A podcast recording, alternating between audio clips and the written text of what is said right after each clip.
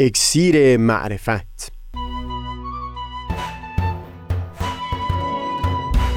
مروری بر مزامین کتاب ایقان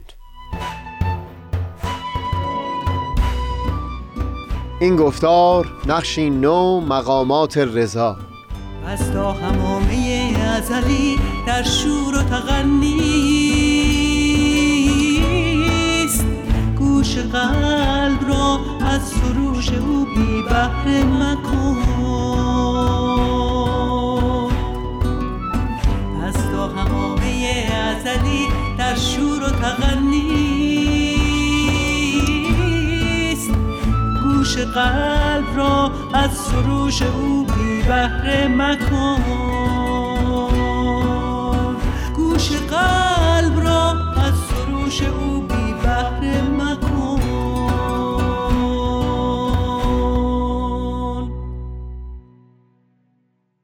دوستان سهیل کمالی هستم. در ادامه گفتگویی که پیرامون نقشهای گوناگون دین داشتیم در بحث پیرامون چهارمین نقش اشاره به پدید آوردن معنا در زندگی طیف وسیعی از آدمیان و به حقیقت تمامی گروه های آدمیان کردیم. معنایی که برای پدید آوردن معنا به دست دادیم این بود که فرد رو در هر حالت و وضعیت و موقعیتی که باشه من می‌کنه از اینکه ایستا و ساکن و راکد بمونه و او رو وادار می‌کنه که همچنان مشتاق باشه تا قدمی به پیش برداره. بعد از وارسی نمونه افراد تنگ دست و هم ثروتمند یا افرادی در بالاترین رده های شهرت و قدرت و هم مقامات علمی و هنری اشاره به یک مورد دیگه هم کردیم. افرادی که به خاطر ابتلا به یک یا چند آفت اخلاقی خودشون رو اونچنان ملامت می کنند که سایر گوشه های وجود اونها از حرکت باز مونده و به گونه فلج شده. بر اساس متون مقدس ادیان و از جمله آین بهایی بینش هایی به دست دادیم که چگونه یک فرد می‌تونه در عین حال که شوق گذار از اون آفتهای اخلاقی رو در خودش زنده می‌کنه. همچنان رضایتمند و دلخوش هم باشه. از اونجا که هم در این مورد و هم در بسیاری موارد دیگه تاکید بسیاری بر این حس رضایتمندی در دل فرد داشتیم. این رو هم بیان کردیم که هم در سنت عرفانی ما و هم در متون آین بهایی بالاترین مقام رو مقام رضا معرفی کردند هم لوحی از قلم حضرت بهاءالله در خصوص رتبه های گوناگون رضا نازل شده. و هم در سایر متون مقدس آین بهایی مطالبی در این باره بیان شده. تصور می‌کنم بشه بر اساس مجموع این بیانات دست کم پنج رتبه و مقام برای رضا در نظر گرفت که گفتگو پیرامون اون بحث این چند گفتار ما خواهد بود.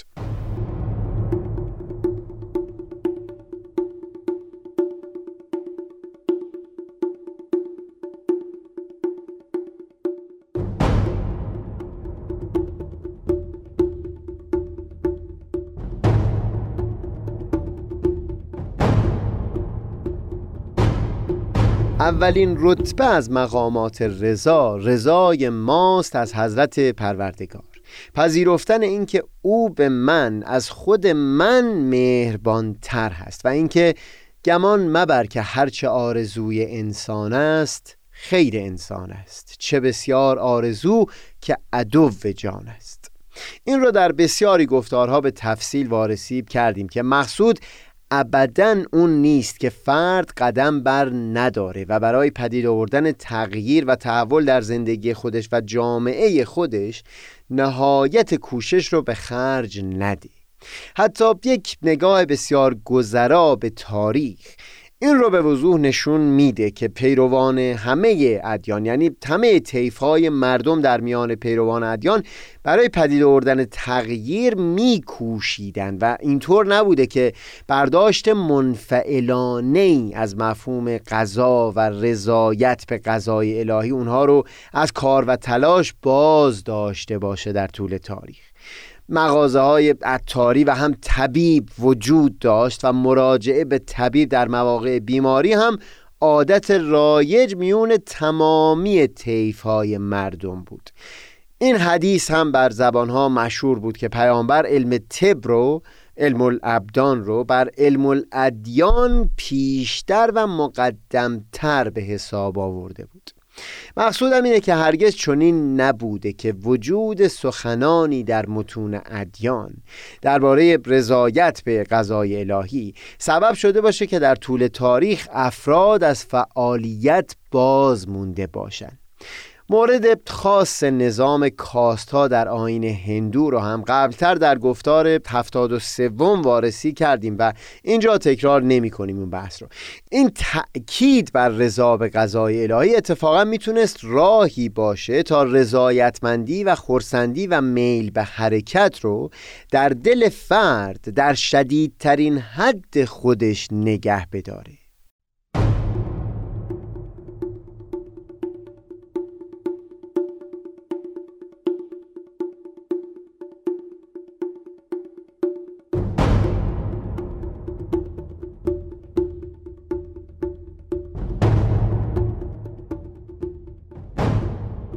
وقتی سخن از رضا به قضای الهی بود در واقع تاکید بر این بود که فرد میبایستی قدم برداره و بکوشه برای پدید آوردن تغییر. منتها نسبت به نتیجه ای که تا اون زمان پدید اومده هم حس رضایتمندی در دلش باشه. به حقیقت همچون نگاهی می‌تونست فرد را از حسرت و افسوس نسبت به گذشته بگسله جدا بکنه و او رو تشویق بکنه به اینکه نگاه به آینده و پیش رفتن در آینده داشته باشه. میل و ارادش به حرکت بوده باشه قدم هم برداره و از پا ننشینه اما اگر به هر دلیلی اون پیشرفت حاصل نشد باز در دلش رضایتمندی و خورسندی رو داشته باشه. چکیده و اصاره مفهوم رضا به قضای الهی یک همچو حسی بود که اگر خوب توی بحر اون بریم می‌بینیم به هیچ وجه مانع قدم برداشتن نیست و به حقیقت در طول تاریخ و در همون تجربه زیست پیروان ادیان هم سبب رکود و ایستایی نبوده. اتفاقا همین دیدگاه سبب می‌شد تا فرد برای طی کردن مسیر ترقی و پیشرفت یا پدید آوردن تغییر و تحول همه مشقت ها و سختی های طول مسیر رو با جان و دل پذیرا بشه. چون اون رو بخشی از غذای الهی به حساب می آورد مشقات و سختی های طول مسیر رو. حضرت بهاءالله خودشون در لوی اشاره به همین حس خوشی و خوشدلی می‌کنن. اگر از منزل پرسی سجن و اگر از غذا پرسی بلایا و مهن و اگر از جسد پرسی در ضعف و اگر از روح پرسی در سرور و فرحی که مقابله نمی نماید به آن سرور من علل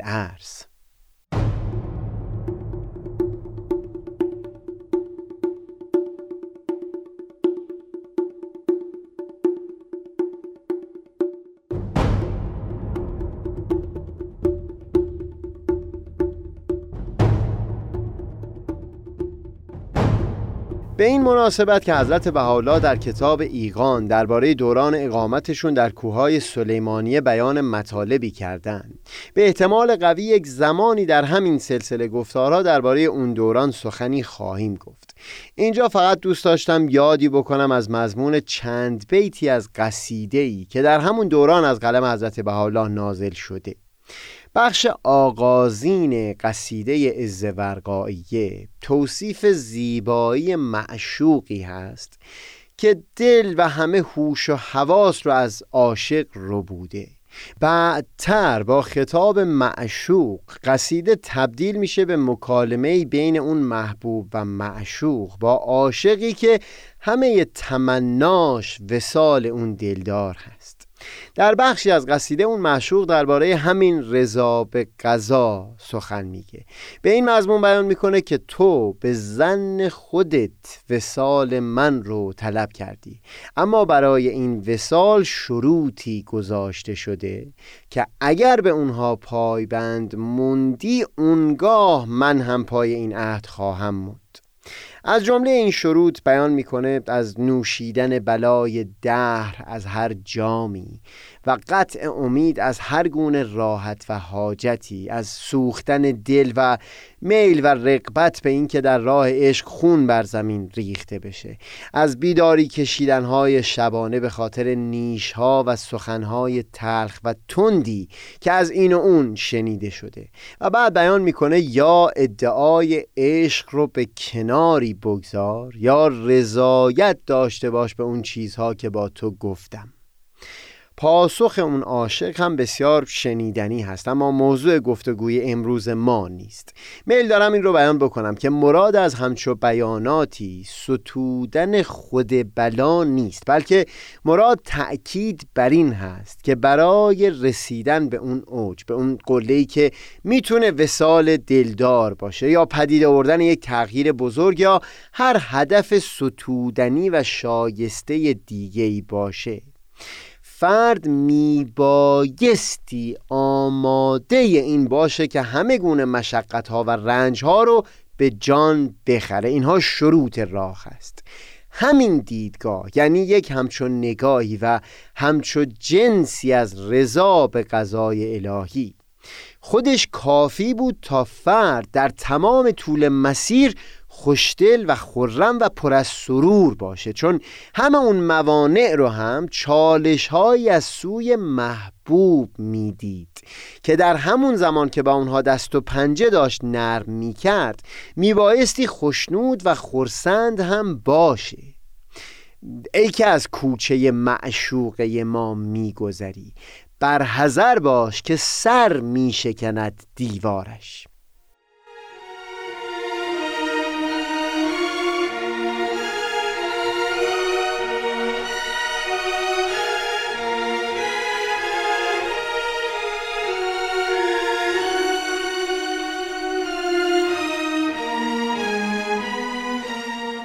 مقام دیگر رضا رضایت پروردگار هست از ما. این رو به سراحت در متون آینه بهایی بیان کردند که همون محبت و همون رضایتی که در دل تو نسبت به حضرت پروردگار هست این خودش نشان رضایت حق از تو هست. حضرت بهاءالله در کلمات مکنونه عربی مطلب بسیار بلندی رو بیان کردن که در متن اصلی یه مقدار همراه با پیچیدگی است. دومین مبین آثار حضرت بهاءالله حضرت شوقی ربانی کلمات مکنونه رو به زبان انگلیسی ترجمه کردند و از این راه بسیاری مضمونهای اون رو تبیین هم کردند بر اساس همین تبیین مفهوم و مضمون بیان حضرت والا در این کلمات مکنونه اون هست که مرا دوست بدار تا تو را دوست بدارم. اگر محبت مرا در دل نداشته باشی هرگز محبت من نیز به تو نخواهد رسید.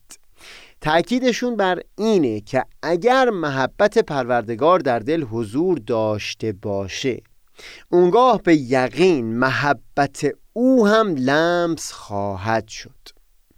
به خاطر یک بیت بسیار شیرین حضرت بحالا در یک لوح بسیار سعدی رو ستایش کردند و هم از او به بلندی یاد کردند. همون بیت بیان مضمون این فقره از کلمات مکنونه هم هست.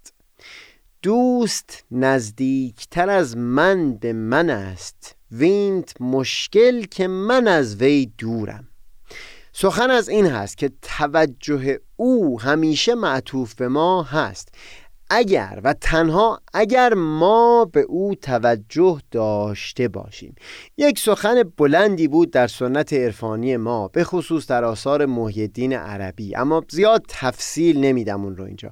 خلاصه حرف این بود که وقتی حس مناجات در دل فرد پدید میاد بایستی بدونه که این به خاطر نجوایی هست که محبوب ازلی با او داشته. یعنی آغازگر اون حس توجه اون معشوق بوده.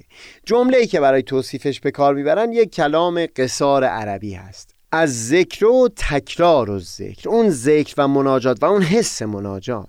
به واقع تکرار ذکر و مناجاتی هست که معشوق ازلی در همون لحظه پیشتر از ذکر ما با ما داشته. اون توجه ابتدا از سوی او بوده.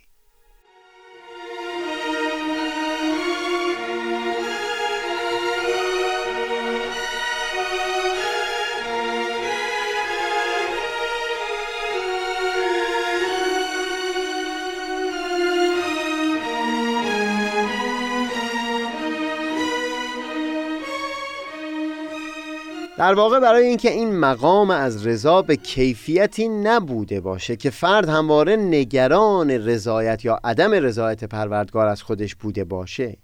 گویا سخن از اون هست که خود حسی که فرد در دلش پدید میاد می‌تونه گواه این رضایت بوده باشه.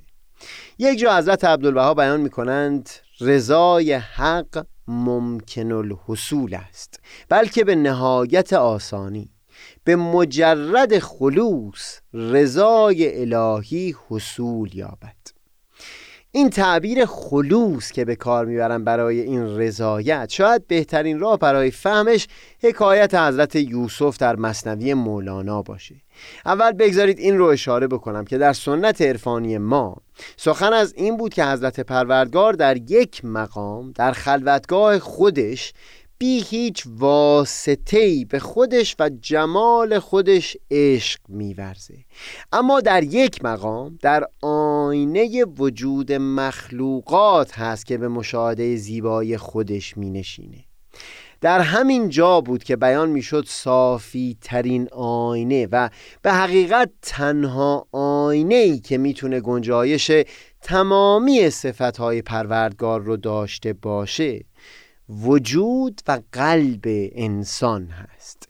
اگر این قلب به صورت یک آینه صافی در می آمد این برترین هدیه برای حضرت پروردگار به حساب می اومد برای مشاهده جمال و زیبایی خودش در اون. در داستان مولانا یکی از دوستان حضرت یوسف از سفر دور و درازی برگشته و یوسف سراغ ارمغان سفر رو از او می‌گیره.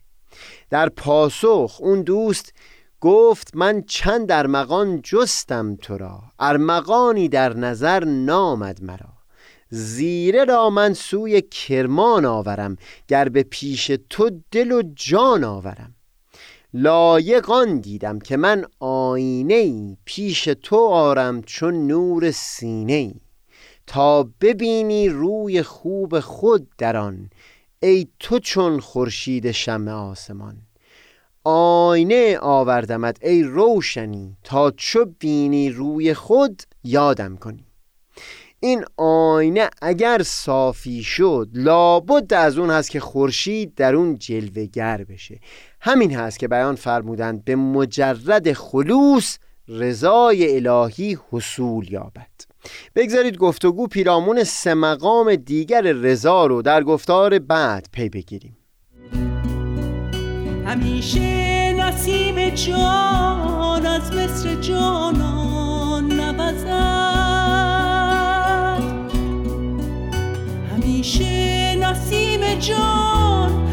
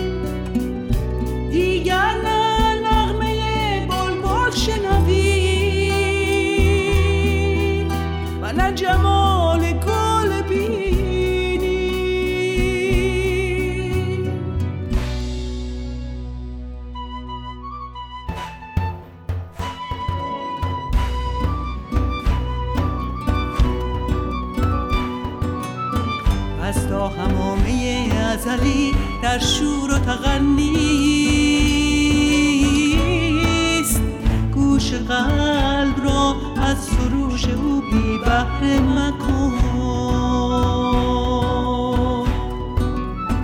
پس تا همامه ازلی در شور و تغنیست